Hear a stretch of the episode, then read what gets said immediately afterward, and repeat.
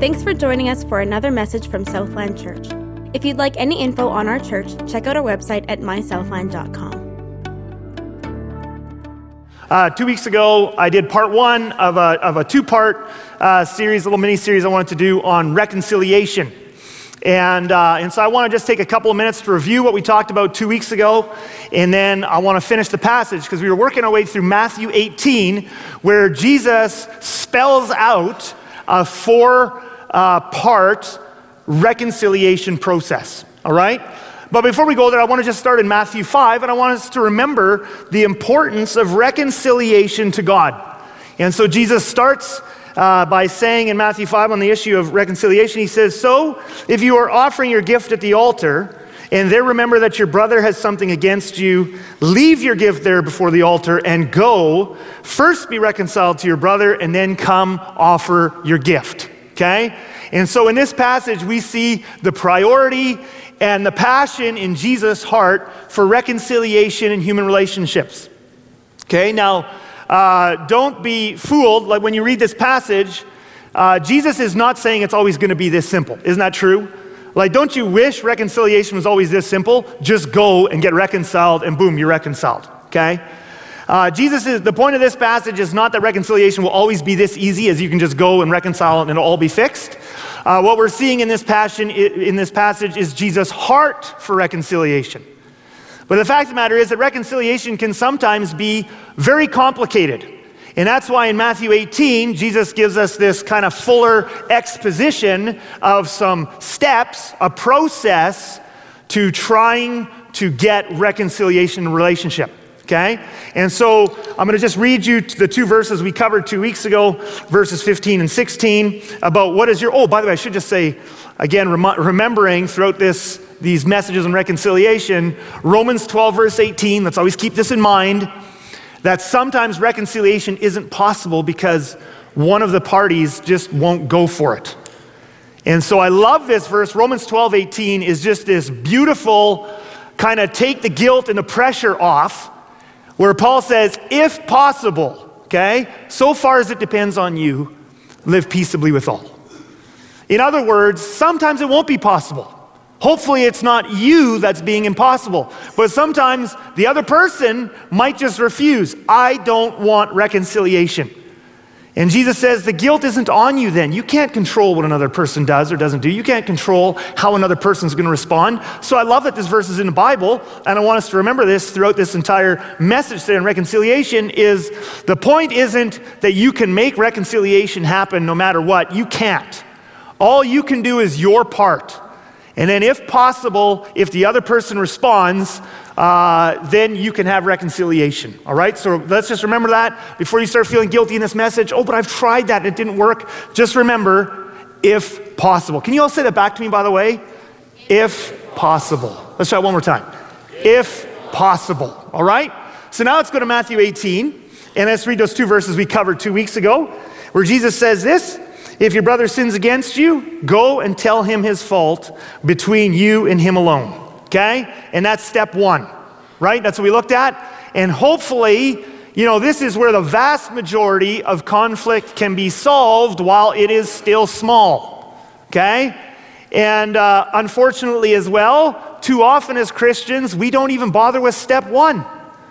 We get annoyed by something someone has done. We get annoyed. It could be in marriage, could be at work, could be in family, whatever it is. We get annoyed at someone, but instead of talking about it, we shove it down, shove it down, shove it down until it bubbles over in bitterness or anger or something, and what was should have been small has suddenly become big. Jesus says step one is it's going to take a little bit of courage, it's going to take a little bit of effort. It certainly would be easier in the short term to just shove it down and not talk about it, but Jesus says that's actually the, the chicken way. The courage way, the, the biblical way is go and talk. If your brother sins against you, go and tell him his fault, okay?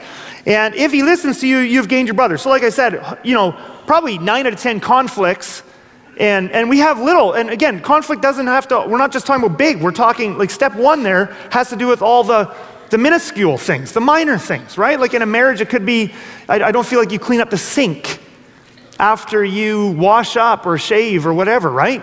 And you just think, well, yeah, that's a, Jesus wouldn't talk about that kind of stuff in the Bible. Do you realize it is exactly the little things, you know, that over the course of a marriage can really drive you nuts? Like, a, if you get a little pebble in your shoe and it's only there for a couple of seconds, uh, it, doesn't, it doesn't hurt too much. You're like, oh, that's not too bad. But if you try to run a marathon with that little pebble, that little pebble will become a big deal. Okay? So Jesus says, uh, talk about it. Okay? Now, the key there is, as we talked about two weeks ago, you're not just talking to the person, you're going to listen as much as you talk. Because in most conflict, it's both parties have some, some part in it. This is Jesus' model for how we relate to each other. This is how you love. You know, we all know the greatest commandment is to love God and love people. If you actually want to do that command and not just talk about it, this is one of the ways we love people. Is through reconciliation and dealing with conflict in a godly biblical way. Now, nine out of 10 conflicts, I don't know, somewhere around that, hopefully are of this variety that they can be solved at this level. But of course, some conflicts can't be solved that easily. They may be a little more complicated or a little more volatile. So Jesus goes on and he gives us a step two. If step one doesn't work, then there's a step two. We talked about this as well two weeks ago, which is uh, the next verse. But if he does not listen, Take one or two others along with you, that every charge may be established by the evidence of two or three witnesses. And so we talked about this two weeks ago, which is if you can't solve the problem at step one, you don't give up. Okay? You're not, you're not at the point yet where you can just say, hey, Romans 12, 18, if possible, I've done my part. If you haven't followed, if you haven't tried all of Jesus' steps, you're not ready to quit trying yet. Okay? So, step two is we couldn't solve this thing just the two of us. So, step two is we now bring in outside help. If you haven't brought in outside help to try and help you figure it out, you haven't done Jesus' message. Okay? And a lot of people, well, first of all, too many Christians don't bother with step one. Uh, and then, of those who actually do step one, too many of us give up before step two, it's like, I don't want to involve other people. That's kind of embarrassing. Doesn't that make it, you know, it's, it's, not really that big a deal. Maybe we think that. But Jesus says if step one doesn't work, then you go to step two. You bring in someone to help you. You admit that we need help. You admit we can't figure this out. You bring in someone with, okay, to help you sort things out. Now, how could that look? Well, I found these really cool uh, figures. I was looking for stick figures, and then I found these instead. They're much better. But anyway, uh, how could this look? Now, there's no one way this could look, by the way. Jesus says you could take one or two witnesses. In other words, there's no, it has to be this way. But the idea is you get outside help to help you. So it could be, you know, offended party A, offended party B.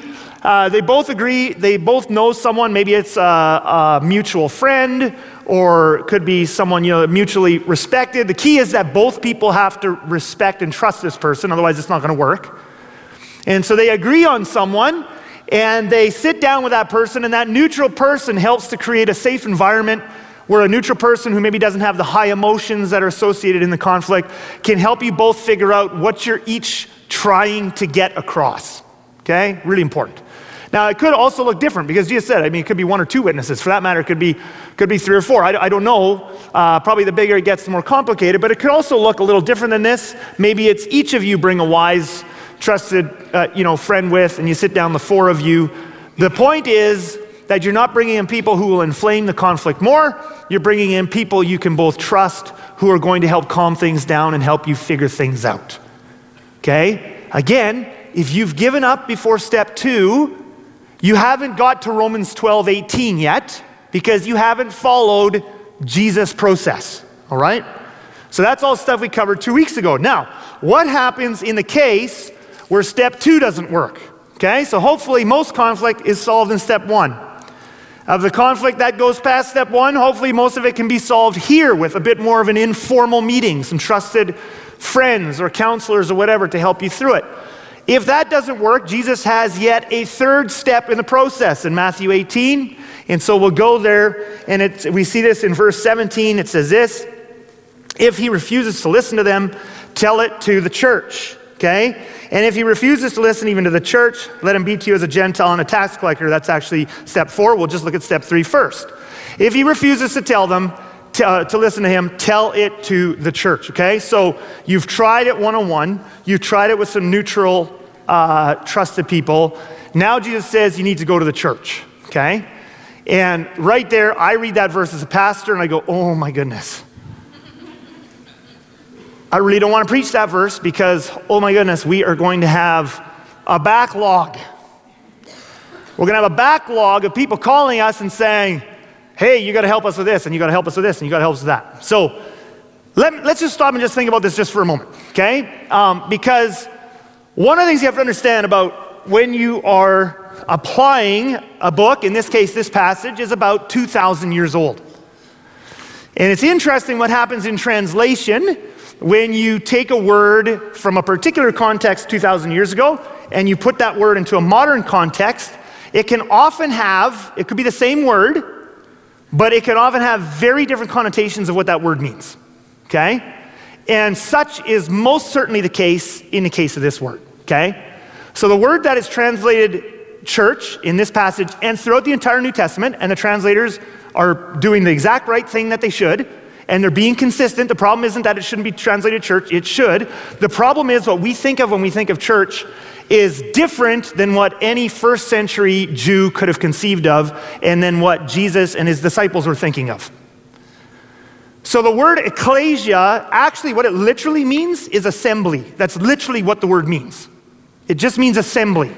Remember, when Jesus says ecclesia in the New Testament, there isn't even such a thing as a church as we understand church today were Christians because there was no Christians yet. Jesus hadn't died on the cross or rose from the grave. There wasn't Sunday services. You go to a building and evangelical churches and Catholic and, and in all these different kinds of churches, and you go on a Sunday and you listen to a message. That didn't exist when he said that word, ecclesia.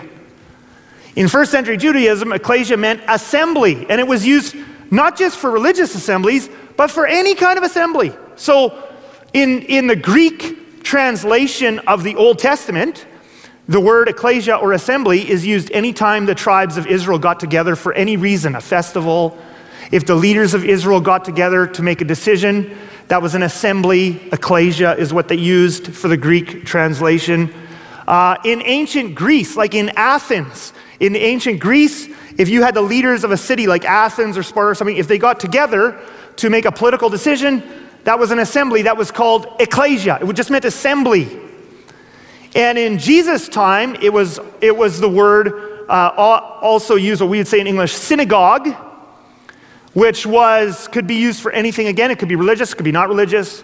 Uh, but literally, in the synagogue, in the ecclesia, is where in a Jewish community all the big decisions were made. You would have a group of elders in that day and age, they were all men, okay? But that same group of elders would make decisions about civic matters, uh, legal matters. And yes, in the synagogue and in the assembly, also you would have gatherings for prayer and Bible reading and all those sorts of things. But assembly was much bigger than just a, a worship service as we think of it today.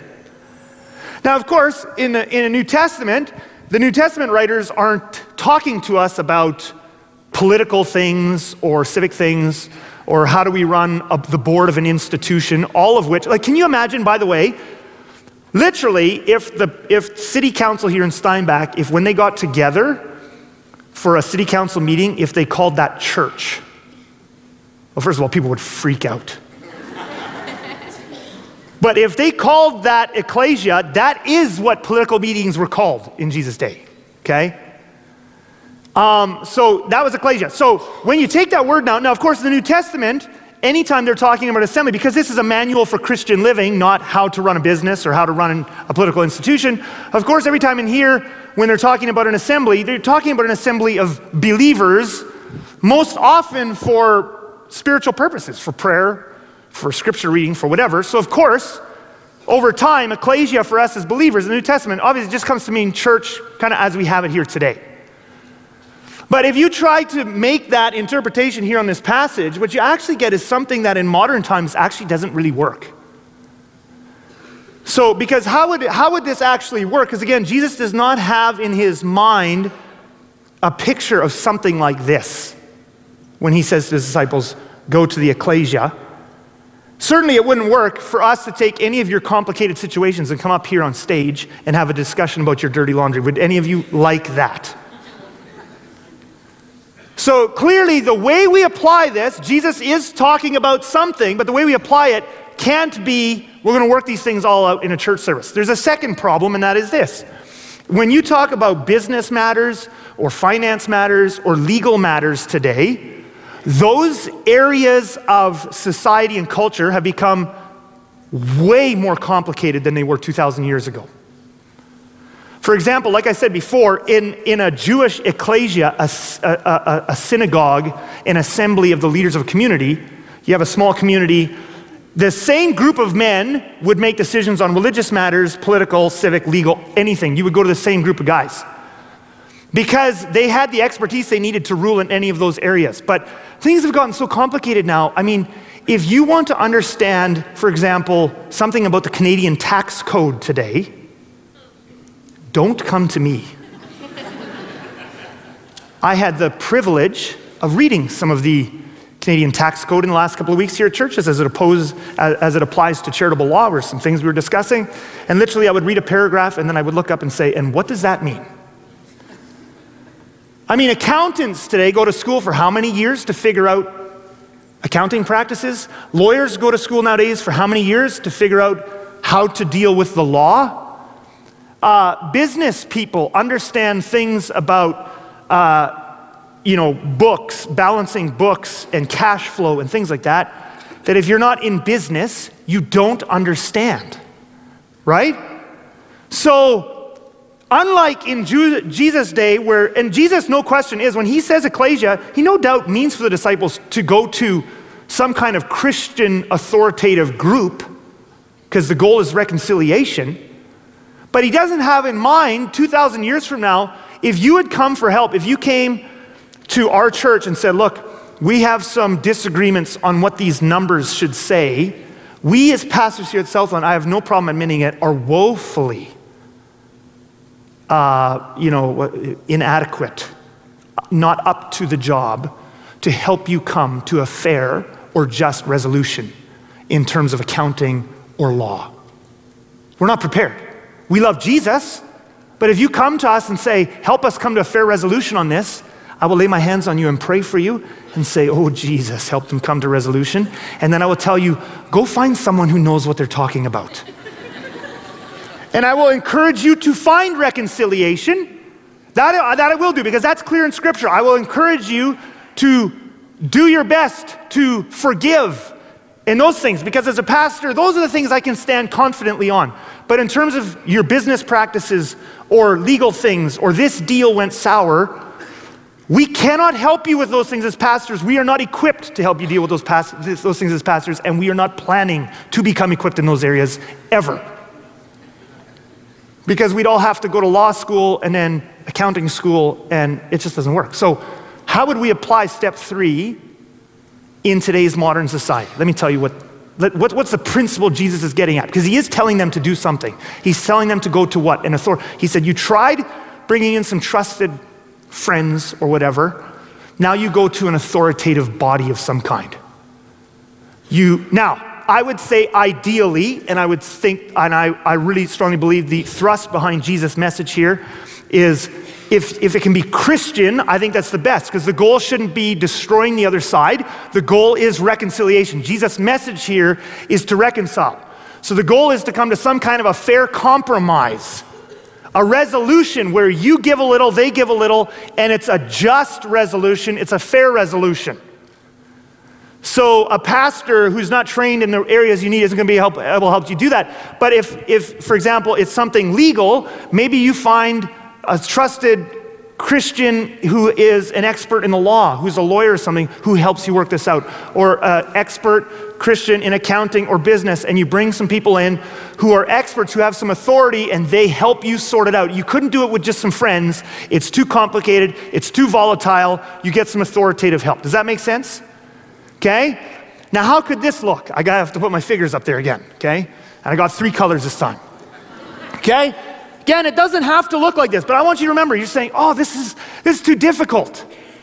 This is just too difficult. I'd rather just stay mad and unforgive and not be able to look that person in the eyes ever again. It's a small community, right? Usually, if you're mad at someone, they end up being family. Isn't it true? And so, how we deal with things is get mad at each other and then kind of just see each other when we see each other at the coffee shop or the family gathering or whatever, and then kind of pretend things are okay, but deep down, I don't like you. And then we think, you know, Romans 12, 18, I just couldn't get resolution. If you haven't tried step three, you haven't followed Jesus' message. So, yes, it's difficult, but yes, as a follower of Jesus, this is part of what it means to follow Jesus. We try to do this. Now, you say, yeah, but the other person refuses to meet with me. Oh, then it's a Romans 12, 18 situation. They won't do the process with you, they won't meet with you. That's not on you. All you can do is do your best. But if you haven't tried to do this, you haven't followed Jesus' message. So, what this could look like is you got offended party A and offended party B, and together, because the, the goal is safety, is to come to a resolution that both people can trust, is to find some kind of authoritative person or body of people who will help you work this through. And maybe, maybe you each, maybe, because again, the point is to have safety. The point is that you want to create an environment where people are mishearing each other. Maybe each person can bring a wise friend who's helping them work through these things and helping them say what they really mean. However, the case doesn't need to be, but it could look like this. That is step three, okay? That's what Jesus says, all right? Verse 17 if he refuses to listen to them, tell it to the ecclesia, the assembly, some kind of authoritative uh, body. Preferably believers so that they're helping you to reconcile, not just to hate each other. But now we go on. What happens if even step three doesn't work? And Jesus actually talks about that as well. He says this and if he refuses to listen even to the ecclesia, the assembly, okay, the church, okay, let him be to you as a Gentile and a tax collector. Now, again, 2,000 years, and now you go, what does that mean? Let him be to you as a Gentile and a tax collector, because we're all Gentiles here, okay? Or most of us, not all of us, maybe, but if, if you're not a Jew, then you're, you're a Gentile. Let him be to you as a Gentile and a tax collector. What is Jesus saying here, okay? Well, you have to remember is 2,000 years ago. Uh, how did Jews in Jesus' day, religiously observant Jews, how did they interact with Gentiles and tax collectors? And the answer is they didn't. They didn't want to have anything to do with each other. There was now Jesus, by the way, isn't affirming that here. He's just speaking to them in language they understand. Let him be to you as a Gentile and tax collector. Every Jew hearing that message goes, Oh, I know what that means. We no longer get together. Now you say, wait a minute, I didn't expect that to come from Jesus. And this is where we have so much Christian confusion. On the one hand, with steps one, two, and three, we would prefer not to actually tell the person that we're offended with them. But then when it comes to step four, we don't think it's Christian to separate from them. So we actually end up doing none of this. We instead push down our bitterness and then we keep showing up at the family gatherings as if nothing happened. We don't do either. And Jesus says, actually, if you work through the first three and you actually, as best you can, try to work things through, actually, there comes a place where you actually have to have separation in the relationship because to pretend the relationship is close when it isn't actually won't help either of you grow, grow closer to Jesus. In fact, it might help cause both of you to grow to be more like the devil. I'm serious. Sometimes when steps one, two, and three and remember, this isn't me saying this, this is Jesus saying this. If you can't work through a really complex, volatile situation, then you actually need to have some separation in the relationship because otherwise you're going to keep hurting each other and you won't be able to work on forgiveness because you'll just keep clawing and hurting and scratching each other and you'll just keep the wounds open. If you can't work things out, you actually both probably need some space in order to heal and truly forgive. This doesn't mean that you hate the other person. That's never allowed. You say, I thought Jesus said, uh, love your enemies. Yeah, he did say that. But loving your enemy doesn't mean that you have to be in a close relationship with them where you continually sin by hurting each other. You can love someone from a distance, and in a toxic relationship, that is sometimes the best thing to do. That's what Jesus is saying. Now, I'm going to talk about this again right at the end of the message very practically. I don't recommend, I don't think anyone should just on their own make the decision I'm cutting off a relationship when you're in a difficult situation. You want to know why? Because when you're in a difficult relationship and emotions are high, wisdom is low. When wisdom is high, usually emotions are lower. When emotions are high, wisdom is low. Very few of us, I would say probably none of us as human beings, are really equipped to make good decisions about uh, proper, healthy boundaries or cutting a person off all on our own when we do these things in anger or hurt. So, what you do with step four is you find wise counsel and you make sure that that wise counsel thinks you've done your best, step one, two, and three. And then with wise counsel, that's where a pastor can come in. That's where the church can come in to then help you. How do you set boundaries that don't hurt another person, but that actually can promote reconciliation in the future if possible? How do you separate in a way that's healthy and not unhealthy? So get help for step four. I will reiterate that at the end of the message. Okay? But before we get to that, there's one last rabbit trail I want to tackle in this whole thing, and I want to tackle the subject of marriage as it applies to step four. Okay? So Jesus says there actually can come a place in relationship where you have worked your best this, this, this, and this, but the relationship is so toxic, it's destructive, you actually need to separate. You still need to forgive, but you actually need to have separation in the relationship. Now, my question is is that meant to be applied to any relationship, including marriage? Is there ever a time when separation, and I'm not just talking about divorce, but ultimately it could include divorce, but is there ever a, a time in a marriage where separation, maybe it's temporary, but where a step four, separation, actually is part of what should be applied to a marriage relationship, just as Jesus says in Matthew 18. And a lot of Christians, we don't know. There's, there's confusion, I think, often among Christians as to this because, and I'll tell you why. I really feel that in some ways, because marriage is such a wonderful thing, and I'm gonna, I'm gonna show you how wonderful that thing is in just the next couple few minutes. But I think sometimes in our zeal to raise up marriage, we've almost raised marriage to a status where it almost becomes idolatry. And it's almost like we get to this place where once a couple is married, it almost doesn't matter what could possibly happen.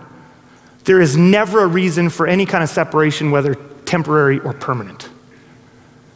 And the fact of the matter is that there are some things, even if you're here today and you're in a good marriage, that you need to understand about what the Bible actually says about marriage and what is God's heart towards people. And so the answer is Is there ever a situation where step four of Matthew 18 actually applies to marriage? And the answer is yes. Jesus himself said it, and you see it up behind me in Matthew 5. In Matthew 5, Jesus gives one example, actually, when step four, there might need to be separation in a, in a relationship, is actually permitted in a marriage. And this is what he says in Matthew chapter 5. And let's just read it. Okay? He says this it, was also said, Whoever divorces his wife, let him give her a certificate of divorce. But I say to you that everyone who divorces his wife, except on the ground of sexual immorality, makes her commit adultery, and whoever marries a divorced woman commits adultery. Now, first thing I want to say is clearly in this passage, Jesus is not encouraging divorce, is he? He's not encouraging divorce. In fact, the purpose of this passage is actually to restrict the reasons why people were getting divorced. See, one things you have to understand is in first century Judaism, where men had all the power and women had no power uh, legally or in those sorts of things. Uh, one of Moses actually, he says, whoever divorced a wife, let him give her a certificate of divorce. You know what he's quoting there? He's quoting the Old Testament. Deuteronomy actually gave allowance for people to divorce. And we'll talk about that in just a moment too. Why would God allow for divorce? Because there's actually something God cares about more than marriage. We'll talk about that in just a moment. But anyway, many of the men in Jesus' day had taken that allowance for divorce and turned it into a prescription for getting out of any marriage they wanted to. So if they weren't getting along with their spouse, if things were hard at home, which every marriage has hard times at some point, okay? Uh, but if they were having hard times, they would just give their wife a certificate of divorce and just move on. And Jesus in this message is not encouraging divorce. He is saying, that is horrible, that is sin. Let's restrict this for you guys. The only reason you're allowed to divorce is because of adultery, okay? So Jesus is not encouraging divorce here. However, I want you to notice, on the other hand, he is giving a reason why it could be permitted. He's not saying you have to. Let me just say that too. This passage does not say you must divorce in cases of adultery. In fact, we have seen many cases, and I underline many, here at this church, where marriages have been healed and restored from adultery. Very difficult. Adultery is incredibly destructive, incredibly painful. But we have seen spouses work through their stuff. We have seen miraculous, you know, forgiveness. We've seen all of that. But let me just say something else here. Not all adultery is created equal. Did you know that? All adultery is horrific and terrible and brutal and destructive. But there is adultery that you can repair from when a spouse is repentant and they acknowledge what happened. And then there is the kind of adultery which is could go on for many years and is full of deception and there isn't true repentance, where sometimes maybe there is no return. But I just want you to notice here that Jesus gives permission. He doesn't say you have to divorce, but he gives permission for divorce in the case of something as serious as adultery. Now, what does that tell us about marriage and about God's heart? I'm going to tell you what it tells us. This is what it tells us. And this is super important. God loves marriage, but God loves people more. I want to say that again. God loves marriage. He made it. God loves people more. That's why he gives an escape hatch. Because of the brokenness of humankind, God gives an escape hatch because for him it's not marriage at all costs, it's people. And God says, I made marriage to be a wonderful, beautiful union that reflects who God is in the Trinity. But when broken, wicked people take marriage and a wicked, unrepentant person wants to use marriage as bondage, that they can keep another person close to hurt them over and over and over and over again and destroy them, God says, I will not allow you to do that because there's something more important to me than that marriage, and that is people. And He gives an escape hatch so that people can't be imprisoned to that kind of evil over and over and over again without end destructiveness.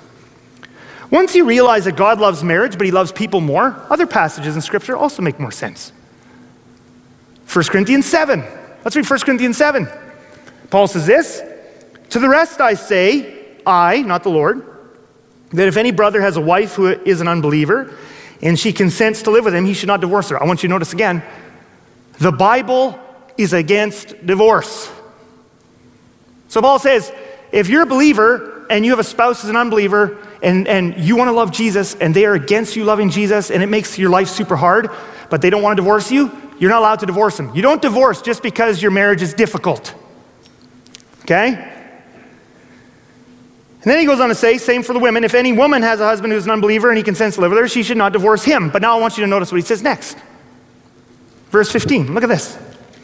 But if the unbelieving partner separates, I want you, these four words, I want you to feel the heart of God, the Holy Spirit, and Paul as he says this. But if the unbelieving partner separates, let it be so.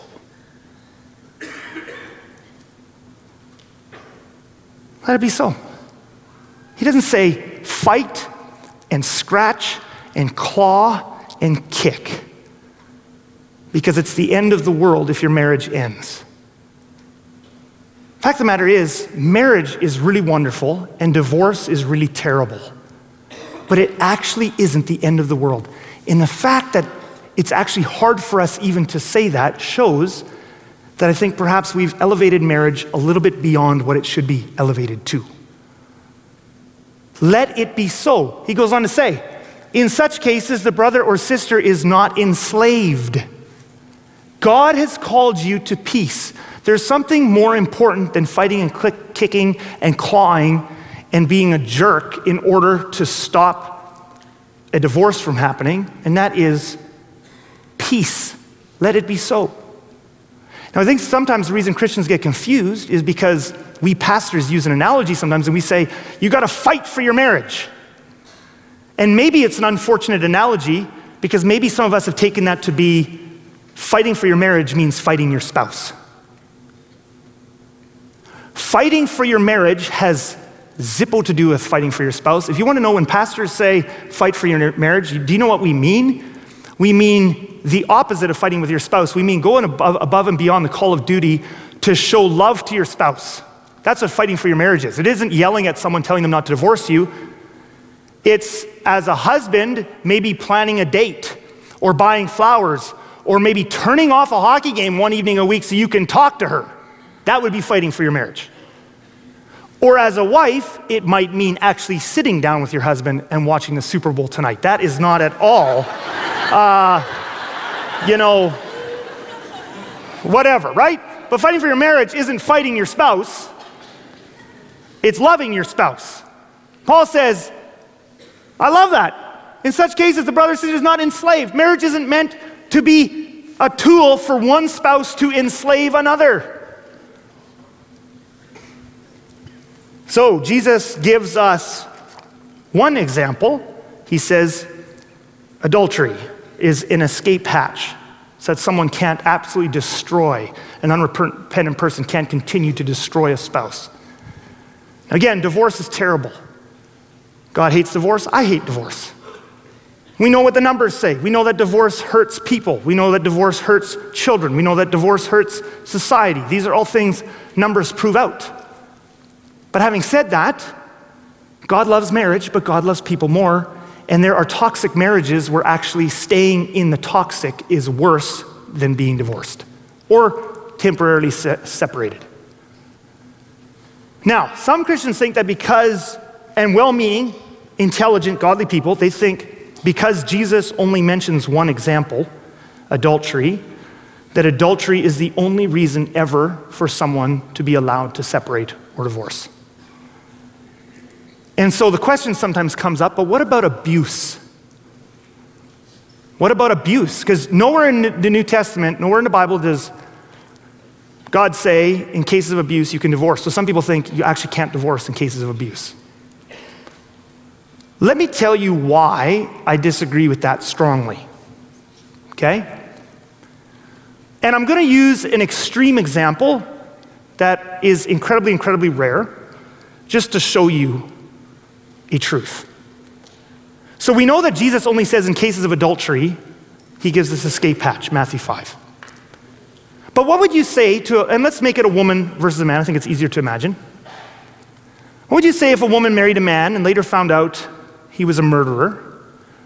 And he, she was now at danger, and maybe their children were now at danger, in danger of being murdered. Would you, in that case, think Jesus would be okay with them separating or and if he's completely unrepentant, separating, which could lead to divorce. Does any of you think that would be wrong? And the answer is, and you're allowed to disagree with me on that, but I'm the pastor who will actually have to meet with people. Um, and the answer is, under no circumstances would that be a wrong thing for a woman to do. You say, yeah, but, but Jesus didn't say it was okay in the case of murder. Yeah, but I think we can infer it. Let me explain something about how the Bible works. Let me explain something about the Bible works. The Bible cannot give every possible example of what to do in every situation. Is that true? Because if it did, it would have to be very big. Having my devotions today, trying to get to the Gospels.